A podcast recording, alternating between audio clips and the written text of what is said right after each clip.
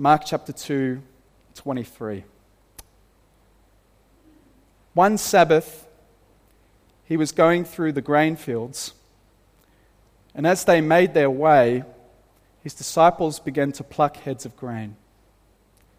And the Pharisees were saying to him, Look, why are they doing what is not lawful on the Sabbath? And he said to them, Have you never read what David did when he was in need and was hungry? He and those who were with him? How he entered into the house of God in the time of Abiathar, the high priest, and ate the bread of the presence, which is not lawful for any but the priests to eat, and also gave it to those who were with him. And he said to them, The Sabbath was made for man, not man for the Sabbath. So the Son of Man is Lord even of the Sabbath. Again, he entered the synagogue, and a man was there with a withered hand. And they watched Jesus to see whether he would heal him on the Sabbath so that they might accuse him. And he said to the man with the withered hand, Come here. And he said to them, Is it lawful on the Sabbath to do good or to do harm? To save life or to kill? But they were silent. And he looked around at them with anger, grieved at their hardness of heart. And he said to the man, Stretch out your hand. He stretched it out, and his hand was restored. The Pharisees went out and immediately held counsel with the Herodians against him how to destroy him. Let's pray.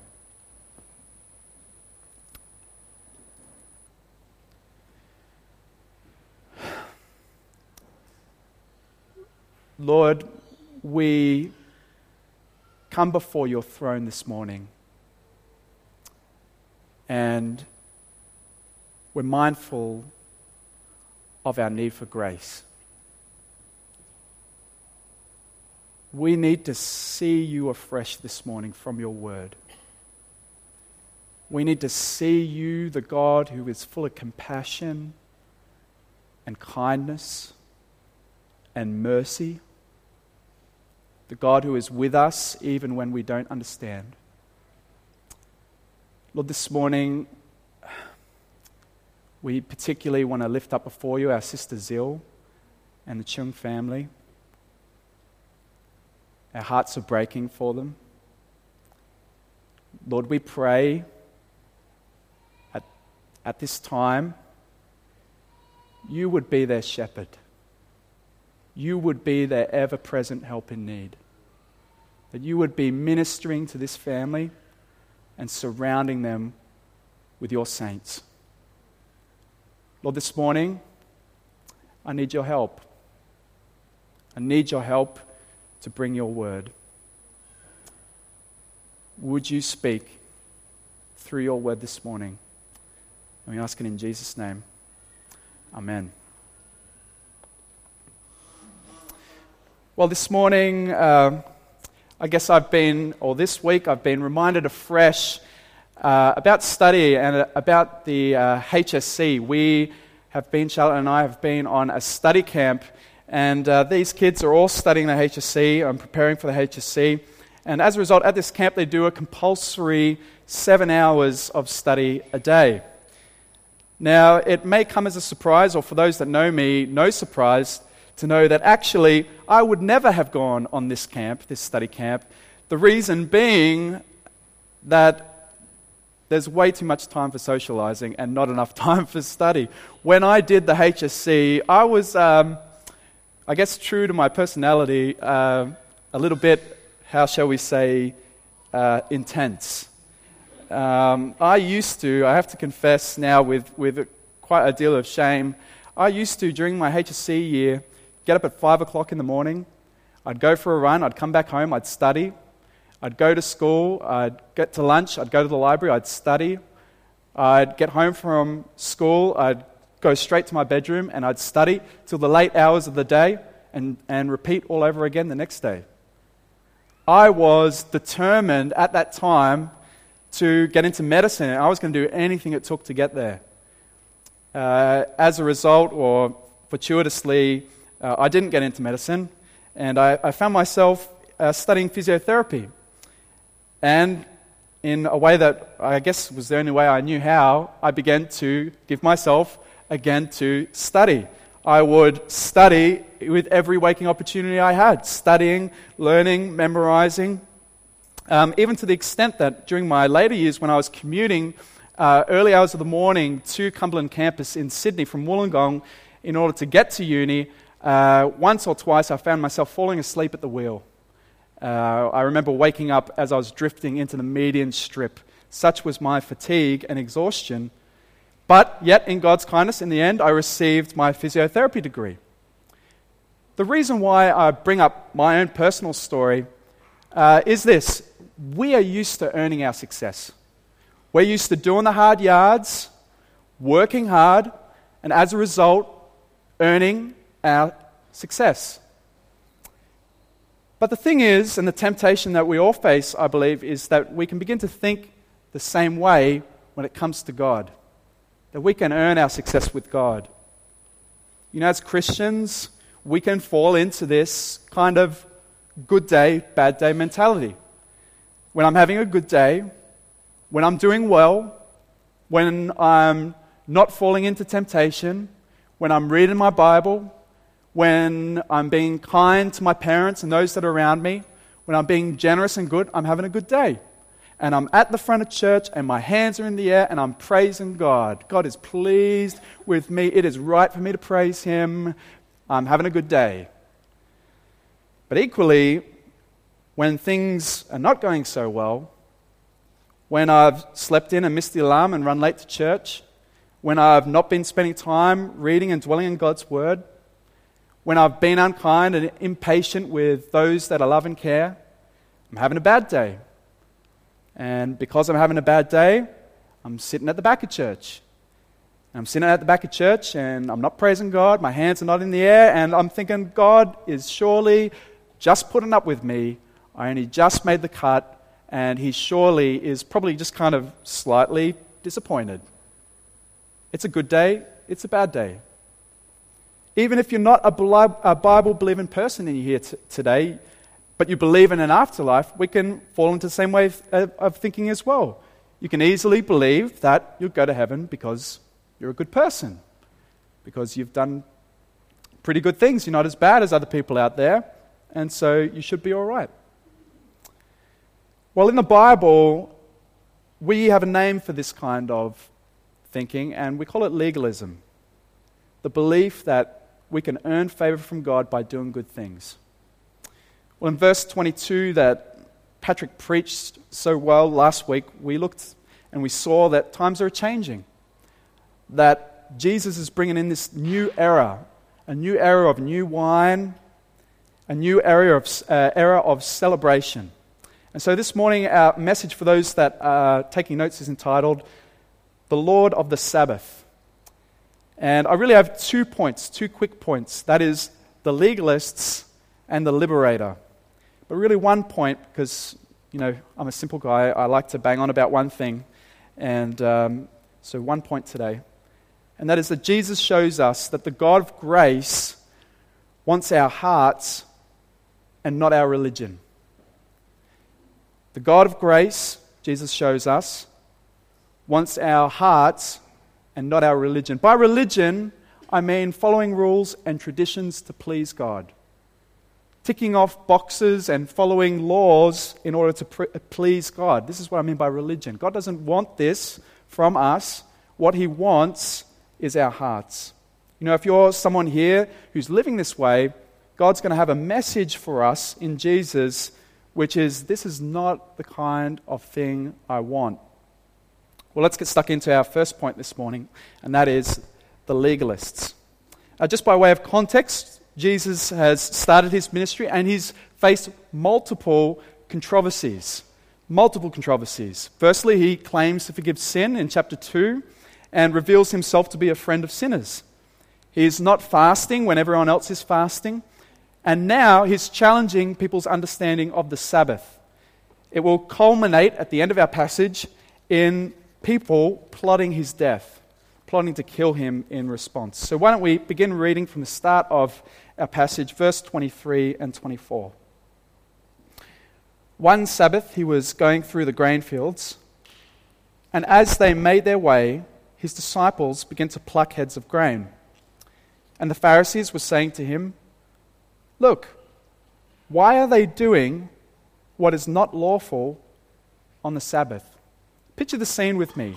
Jesus is with his disciples, they're walking through a field, and they're plucking these heads of grain and eating them as they go past. Now, the issue here is not that they're stealing. You know, the Bible explicitly says in Deuteronomy 23 25 that that's permitted. You're allowed to go through someone's field and just pick at the heads of grain um, to eat if you're hungry. That's permitted. That's not stealing.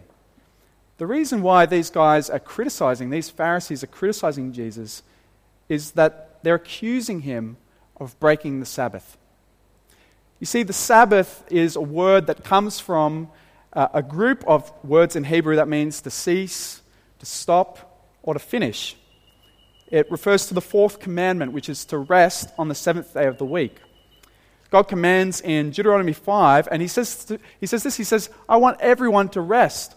I want your sons, your daughters, your servants, your livestock, your guests. I want everyone to rest on the Sabbath.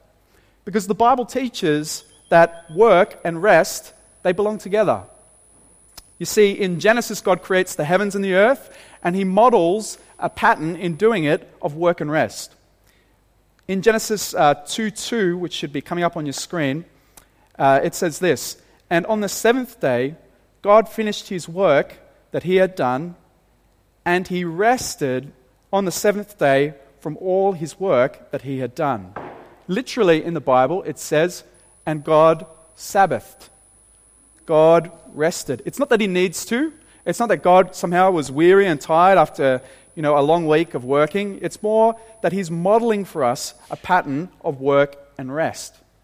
Well, the question is, what was the Sabbath all about in the Old Testament? What does the Old Testament teach about the Sabbath? Like, what's the purpose and point? What was it all about? Well, firstly, it was obviously an opportunity for rest for rest and refreshment of the body. In Exodus 31, Moses teaches this. He says, Therefore, the people of Israel shall keep the Sabbath, observing the Sabbath throughout their generations, as a covenant forever. What is it? It is a sign forever between me and the people of Israel that in six days the Lord made heaven and earth, and on the seventh day he rested and was refreshed. Did you catch that? It's meant to be a sign. It's meant to point to something. It's meant to point to the fact that work and rest belong together. It's meant to be about rest and refreshment of the body. But secondly, more than that, it's a reminder that it's God is the one who saved them and is changing them. Further on, or slightly before actually, that passage, God says this through Moses. And the Lord said to Moses, You are to speak to the people of Israel and say, Above all, you shall keep my Sabbaths. Why? For this is a sign between me and you throughout your generations. What's the sign about? That you may know that I, the Lord, sanctify you. Isn't that neat? Isn't that a beautiful promise? Why rest? Why rest? It's a sign that God says, I'm making you holy. It's a sign that I'm calling you out of slavery from Egypt and I'm making you and forming you into my people. And it's a sign for you that I am the one that's doing it. You work all these days, but on this day, I want you to rest and I want you to remember that this is not your doing. You're not part of my people because somehow you deserve to be there. You're part of my people because I am the one that sanctifies you. I am the one that has called you out to be part of my people. I'm the one that's changing you. I'm the one that's molding you. And so you need to stop working and rest because there's nothing you can do to add to it. That's God's message in Sabbath. It's that God is the one who's saved them and is changing them. Lastly, though, it's not just refreshment for the body, it's not just remembering that God has saved them and is changing them. It's more than that, it's a time of worship. In Deuteronomy, in Moses' second speech, um, he unpacks about the Sabbath and he, he shows the people of God that uh, they're meant to remember what God has done for them time and time again on the Sabbath, saving them from slavery in Egypt. In Deuteronomy 15 15, he says this He says, You shall remember that you were a slave in the land of Egypt, and the Lord your God redeemed you. He paid the price for you, He took you out. Therefore, I command you this, that is Sabbath, today. And as they remember what God has done for them, they're meant to worship God on this day. They're meant to worship Him. And the two ways that, that, that Moses highlights specifically that they're meant to worship God is firstly in celebration. In chapter 14, uh, Moses has this really cool picture where he's like, right, this is the day, you know, you're going to bring your tithes to the temple. And you know what? If your tithes, because they're farming people, they're probably like wheat and grain and all this sort of stuff. If, if it's so much, a tithe for you is so much, 10% is so much, you can't carry it, then what I want you to do is sell it right where you are, get the money. I want you to go up to where the, the tabernacle is, the tent of meeting is. And what I want you to do is I want you to buy up food and wine and all this sort of stuff, and I want you to get your family together and have a big party. How cool is that? I want you to celebrate. I want you to use the Sabbath as a celebration. But secondly, more than that, it's about worshiping God through not only celebrating, but also through care. See, the Levites who depend on them uh, are meant to be provided for at length, Moses explains, on the Sabbath. Slaves every seven years on the Sabbath are meant to be set free with generous gifts. The poor, Moses specifically addresses them about the poor and says, Guys, on the Sabbath, don't be callous or stingy with the poor, be generous with them. See, the Sabbath is about stopping to remember what God has done for us and responding in worship. That's what the Sabbath was all about in the Old Testament. But here's the problem the Pharisees had made the Sabbath all about following detailed laws. You see, originally the Sabbath command, the ceasing command, it just meant stop your usual job, stop doing your usual work, and, and have a time of rest and remembrance for God, of God. But they had replaced this simple command with the 30 li- 39 laws of Mishnah, rabbinic teaching, all about what constitutes work. There were things in the law like don't carry anything from one place to another. If your house was collapsed, you're allowed to look through the rubble for survivors, that's okay.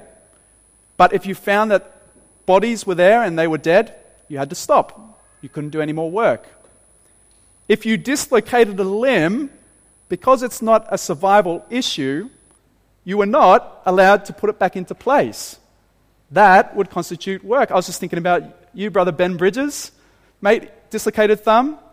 Whole day, if it was on the Sabbath, you would have to leave that thumb dislocated until the end of the Sabbath. I mean, it's crazy. No plucking heads of grain was another law in the Mishnah that would constitute reaping, which is work, which is not permitted on the Sabbath. So when we read the Pharisees ask the question, why are they doing what is not lawful on the Sabbath? Really, we should read, why are they doing what is not lawful by our rules on the Sabbath? That's the real heart of the issue. They have placed their laws above God's laws. Well, before we move on to see Jesus' response, I reckon we need to pause at this point and see ourselves here. You know, we stray into being like Pharisees, I believe, anytime we become more passionate about law keeping in grey areas than radical faith in Jesus Christ. You know, we can call it wise living, and oftentimes it is. But if we become more passionate about people following rules for wise living and trusting in Jesus, we are in real danger, I believe. You see, I have a confession this morning, and uh, that is, I'm a person prone to legalism. but God has been helping me. You see, when I was a younger guy, I remember being at a party with some Christian friends, and uh, all these guys were out the back smoking, and I just lost it. I was like, You guys smoking? Like, who do you think you are? You call yourselves Christians, and here you are at this party smoking? And the Bible doesn't say anything about smoking. These are rules of Christian culture, and I'm a guy prone to legalism. Another illustration would be a friend of mine who made a decision, I felt quite quickly, without counsel, to move to Queensland, to pick up his life and move to Queensland. And I was personally offended. I thought, how dare you make that decision without consulting me? I'm, I'm your friend. Like, I feel like I should be involved in that. Now, the Bible doesn't talk about us having to consult every friend every time we make a decision. That's not a rule in the Bible. But here I was, angry with my friend, based on something that is a wisdom issue. It's not a sin issue. Every time we get more passionate about grey areas than God's word and passion for Jesus Christ, we are straying into the land of Pharisees if we're more passionate about any area of wise living, whether that be health and immunization, whether that be exercise or being free of exercise, whether that be IVF, smoking, non smoking, alcohol or teetotaling, vegetarian, vegan, paleo, sugar free, high fat, low fat, sugar based, like our pastor. Just a matter of fact education, whether it be home education, Christian education, private or public education, whether it be work, stay at home mum, full time working, kids in childcare, whether it be dress, hipster, skinny jeans, preppy, how short is too short, how tight is too tight, and that's just for the boys. Anytime we stray into the grey and find ourselves more passionate about grey areas than we are about radical faith in Jesus Christ, we are in danger. You know, uh, just thinking on this week, it reminded me of a person, uh, a friend of mine, uh, who was part of this church many, many years ago, and uh, we nicknamed him the coach. And uh, this guy was nicknamed the coach. He hated the nickname the coach. Um, and the reason why he was called the coach is, is because he had a catchphrase that he used to always say when you came to him for advice, and that was, listen, buddy, here's what you got to do. And then would come the counsel. And um, so we called him the coach all the time, and he absolutely hated it. But thinking about it this week, I'm so often prone to being exactly like the coach. You know, you need to do this and this and this. This is what is going to help you. As if I know best. You know, as if rule keeping is what will really help this person most. What we all need, most of all, is more of Jesus in our lives. What we need most is more faith, more grace. He wants our hearts, most of all, not our law keeping, not our religion. The question really is what does trusting Jesus more look like for you? That's the real question, isn't it? What does loving Jesus more look like for you? And we can live as though through following rules, we can give or be most helpful. And that way of living, it's helpful in sport, but not in pleasing God.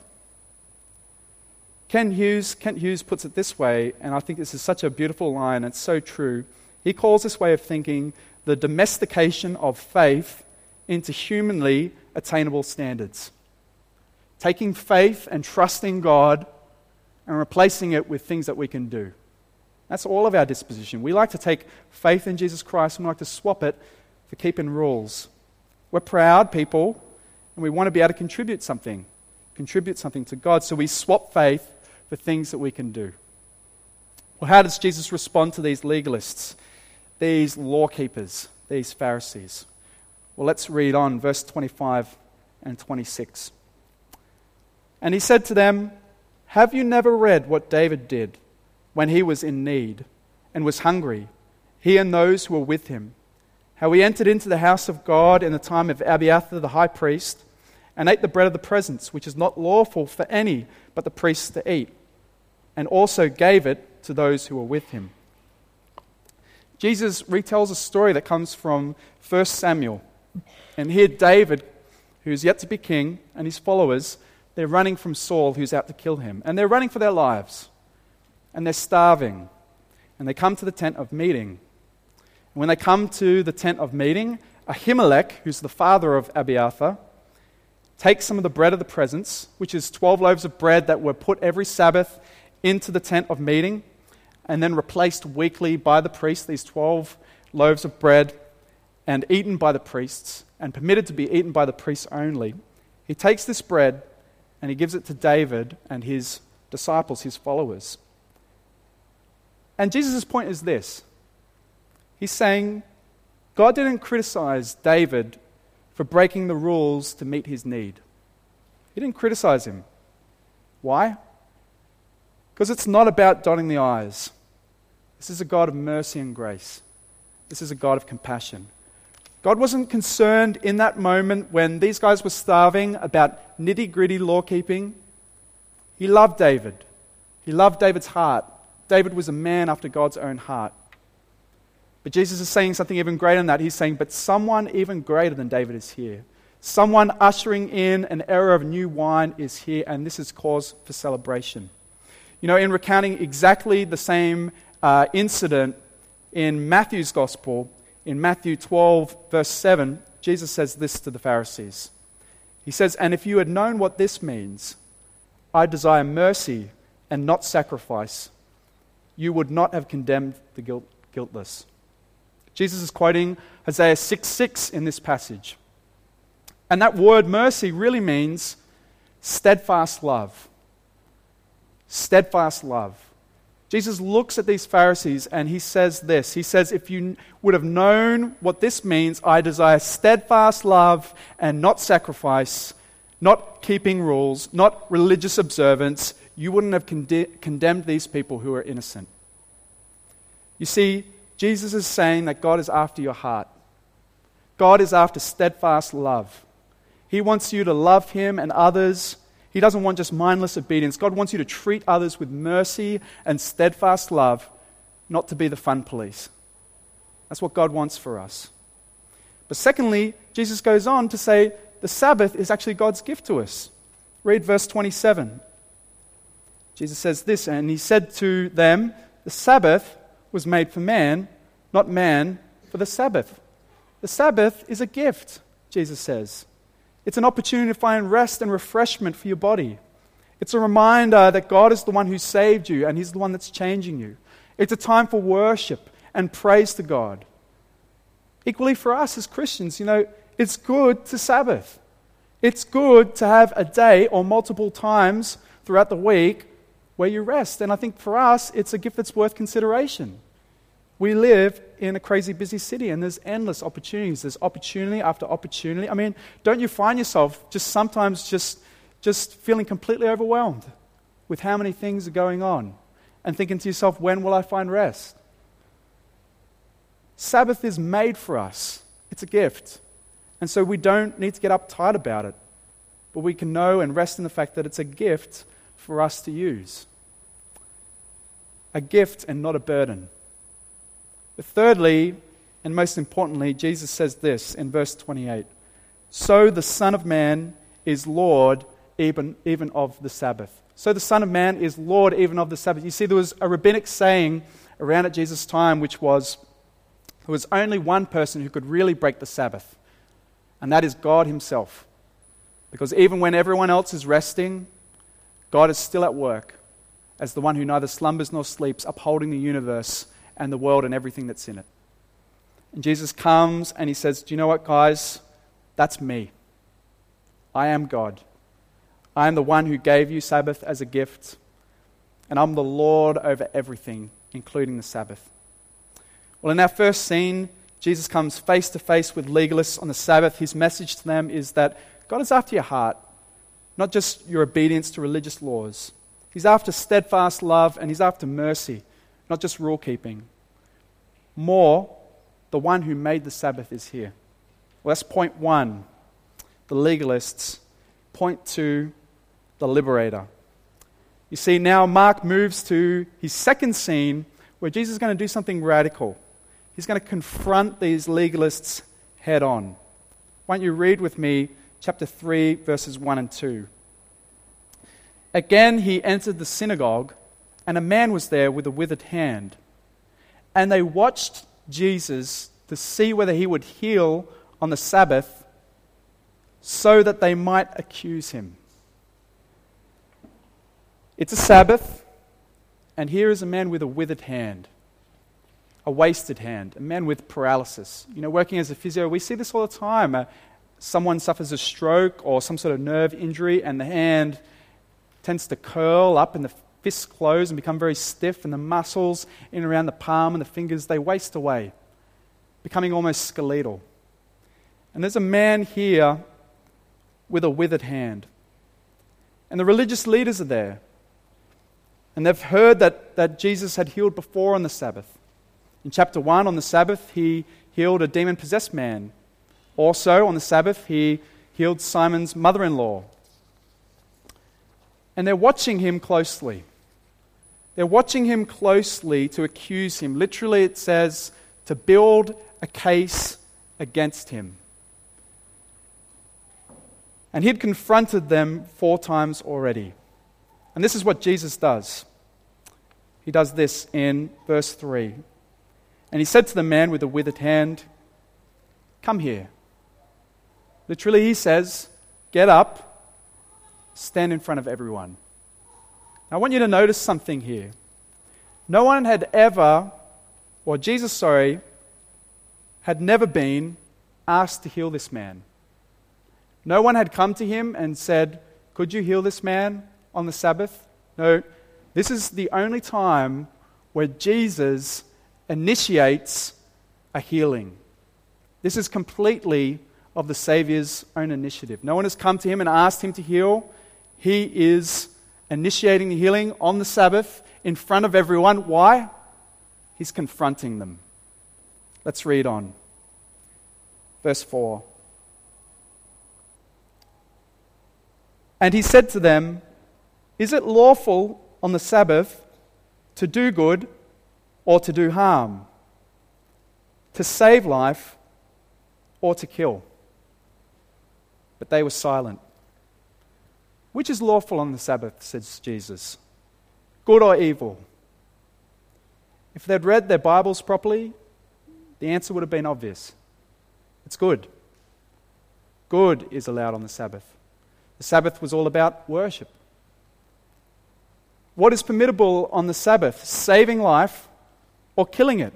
Why does he say this? Why does he ask this? Jesus, in this moment, knows exactly what they're thinking that they're looking for an opportunity to arrest him and kill him.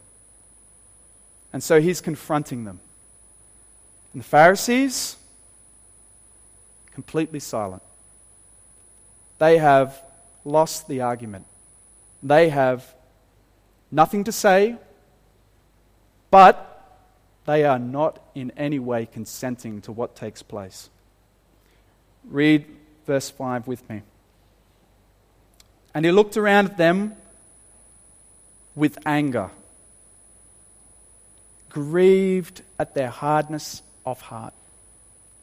And he said to the man, Stretch out your hand. And he stretched it out, and his hand was restored. Jesus looks around in anger. He sees the injustice of what they're doing in this moment. He sees the foolishness of it all. They are waiting for a miracle. They are waiting for a miracle so that they can accuse him and condemn him to death. A miracle to condemn him. A miracle to condemn him. What? This is, this is foolishness. They know he's a miracle worker, and they're waiting for him to break their laws so that they can kill him. Their focus is such on legal detail that they have completely forgotten about mercy and about grace. And I want to pause again and allow the weight of that to just sit on us. Because I believe this is a warning to us about the, the blinding nature of sin. These religious leaders, Mark says, have hard hearts. The heart in the Bible, it's not just your feelings, but it's also your mind. It's the inner you. And, and he's using a word picture here. It's a Hebrew word picture. It's saying an inner you which is like a rock. You squeeze it, and nothing happens. We're not talking about being callous and uncaring. We're talking about a person who won't change. We're talking about a person who resists God's will and purpose, a person who is spiritually blind. And the Pharisees are hard hearted. They are so blind, they are waiting for a miracle to trap him. And the Savior looks around and he is grieved. You see, friends, sin is truly blinding. We can easily read this passage and think, these Pharisees, they are idiots. What are they thinking? And yet, we are not Jesus in this passage. We are most like the Pharisees. You see, Jesus had no form or beauty that we should admire him. We would have rejected him if we were there. We all naturally try and rely on our works to please God. Sin is truly blinding. The natural state of all of us is spiritually dead. I mean, have you ever seen a corpse? Have you ever stood over a corpse and tried to instruct that corpse to trust in God? It's impossible. And so it is with us. How can a, a, corpse see? This is us. This is us without Jesus, trying to make it in life by our own efforts and failing. How does Jesus respond? He is angry and he is grieved. Let's, let's read on. Stretch out your hand, he says. He stretched it out, and his hand was restored. The Pharisees went out and immediately held counsel with the Herodians against him, how to heal him. Jesus does this amazing miracle.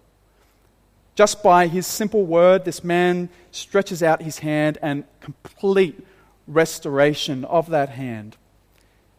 And what happens next is astounding. The Pharisees and Herodians, who hate each other, see, Pharisees were about religious law keeping, the Herodians had loyalty primarily to Herod and the whole uh, governance structure overseen by the Romans.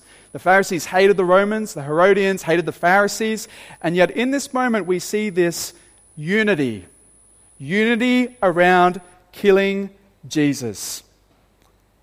And the irony of it all.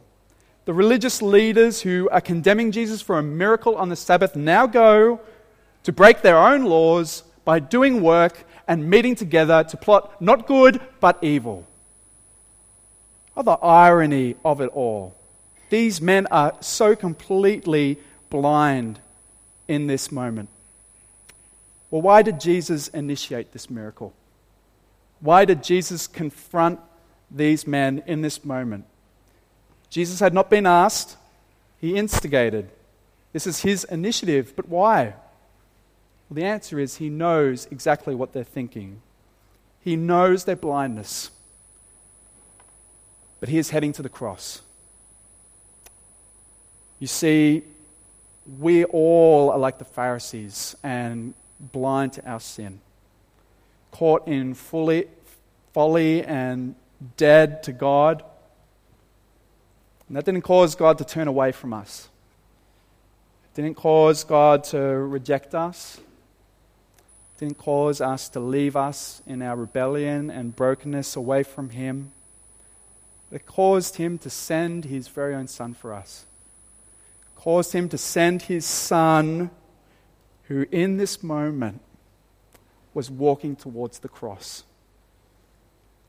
And as they would go to arrest Him, and as they would go to mock Him and beat Him and nail Him to the cross, it was our sin that held him there.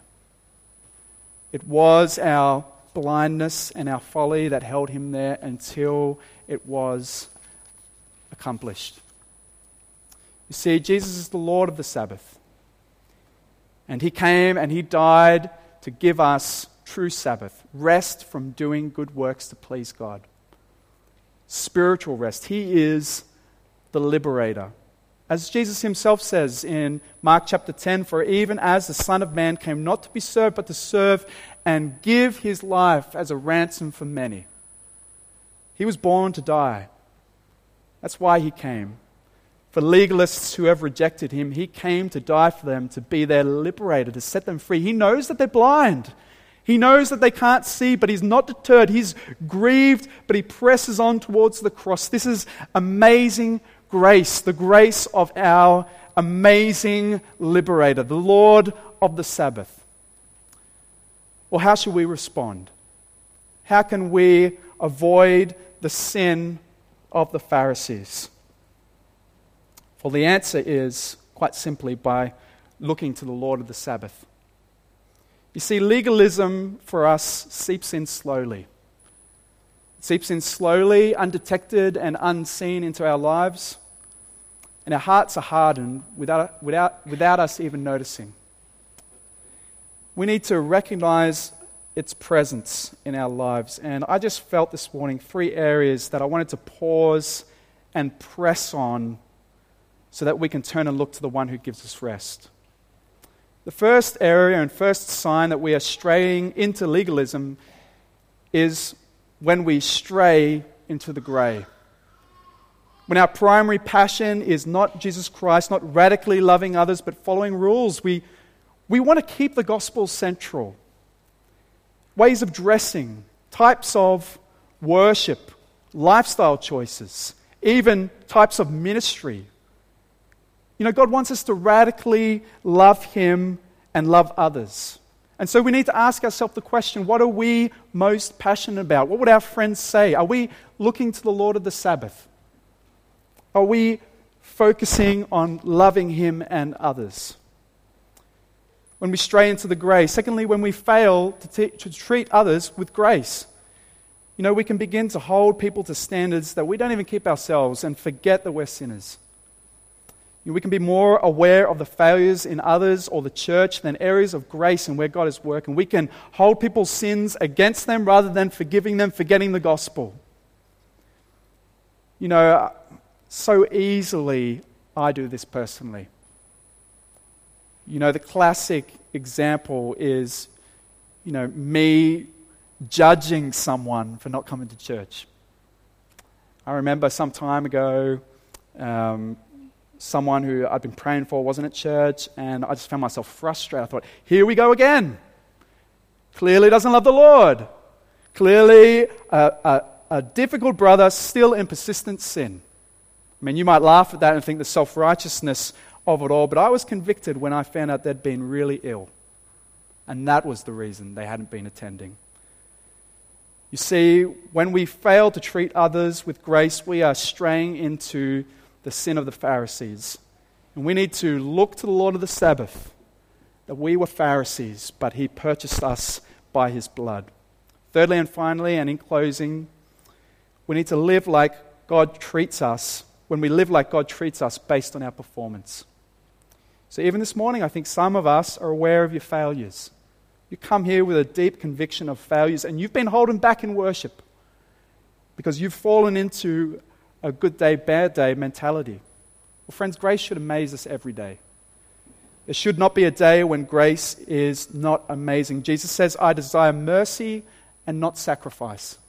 I'm after steadfast love, not obedience to the law. We need to keep our eyes fixed firmly on the Lord of the Sabbath and all that He has done for us. That He died for us to purchase us true Sabbath rest, rest from dead works to please God.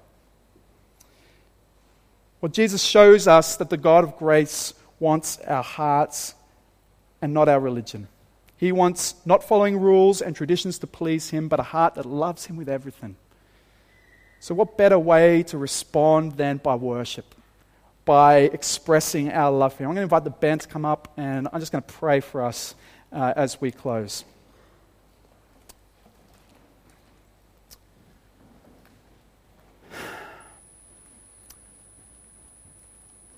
And Lord, this morning,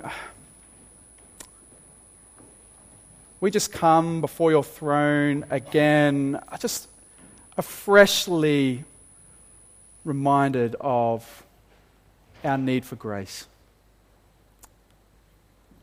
Lord, there's so many ways in which we fail.